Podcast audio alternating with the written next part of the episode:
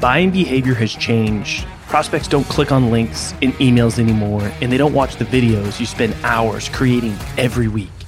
Instead, send personalized gifts and memes using Vidyou. You can quickly create engaging, personalized content that immediately grabs your prospect's attention, helps you stand out in the inbox, and does it all without forcing them to click anything or go anywhere. Head over to vidyou.io slash salescast to sign up for free and spend less time getting your messages across and more time selling.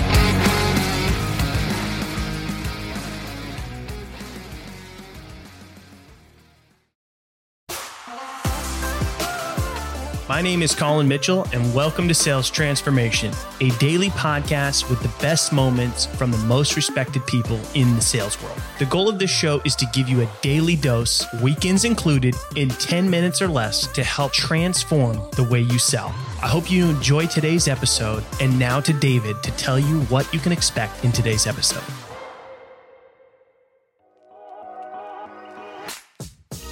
Do to others what you want others to do unto you. Good karma also applies when you're in business or sales in particular. Join Aaron Buck, the managing director at Opkalla, as he shares his sales story, the birth of Opkalla, and why doing good for others will get back to you. Only here in Sales Transformation before we you know talk about what you guys do here at Opkalla and some of the success that you've been able to lead your team to um, what you and I talked about previously. Uh, just give me the short version of like, you know, what's what's your story? Like, how did you? What were you doing before Opkalla? And you know, what got you to the point of being crazy enough to start Opkalla? Yeah, actually, the story there's a it's a long story, but I'll, I'll try to shorten it for what's relevant uh, for sales. Really, so I'm from a small town in Virginia, Roanoke. Went to Virginia Tech, and I, I graduated when there wasn't many jobs, and so mm at that point, you know, I didn't really know what I wanted to do with my career. I had a, a sales rec- a recruiting uh, sales job as an offer, and I had PwC, which was a big four accounting firm. My family was very like, "Go big four, go go into that. It's safe." And I'm like, "Yeah, I'm yeah. 22. There's a recession going on." Okay, so I, I I went against sales, which was what I really wanted to do, but it was the safe choice I went with out of college. Mm-hmm. So I was at um, a big four accounting firm for six years. So fast forward, I'm I'm in I'm a manager. I'd gotten promoted early. They were like, "We love the ability you have to talk to customers," and I loved that part. I hated doing the work, and so I went to this training, and they did this personality assessment.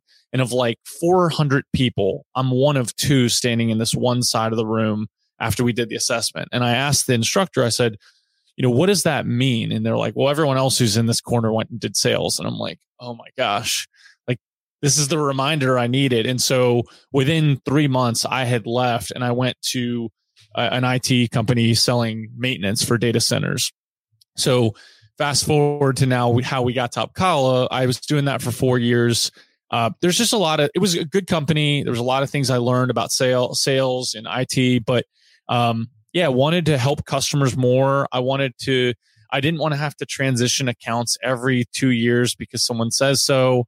I wanted to maintain customer relationships for a lot longer, and I thought there was a better way to do it. And so, myself and then Bryce and Jim, who are the other two managing partners of Opkalla, we started in 2019, and we're here today, and we're crushing it. We're doing really well. Um, our sales team is growing. We're growing, and it's fun. It's the most fun I've had in my career uh, ever. So that's how we got to today.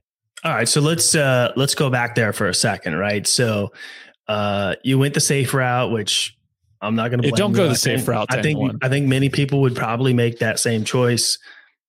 Not me. I probably wouldn't. I'd be like, I'm just going to go against like the. You know, I'm, I'm more of a risk taker. Um, but you know, after you've gone to school, you know, the economy is not great. You know, safe route probably seemed pretty attractive at that point. Um, and then you go to this training and you're kind of like pinned as like, dude, you shouldn't be doing this job. right. And you quickly got your first sales job. What are some things that you learned there that, you know, kind of still stick with you today? Um, as far as like just sales in general? Well, go, that's a really good question on the on the safe thing. So I think a lot of people are faced with that choice many times in their life, personal life and professional. And I don't want to I want to say don't make the safe choice, but like I did it and I think there are times when it's the right thing to do. I would say evaluate all options, follow your heart and your gut, what your gut's telling you, not necessarily what all the details and the facts are telling you. I came from a background where people are very pretty conservative, pretty safe, not a lot of risk taking. And I'm different. I take a lot of risks. And so I should have done what I wanted to do then, but I think we do things for a reason. I learned so much and I learned what I want to do and I don't want to do that I would tell anyone, you know, follow your gut and, and follow your heart. And I think that you'll figure out what you want to do.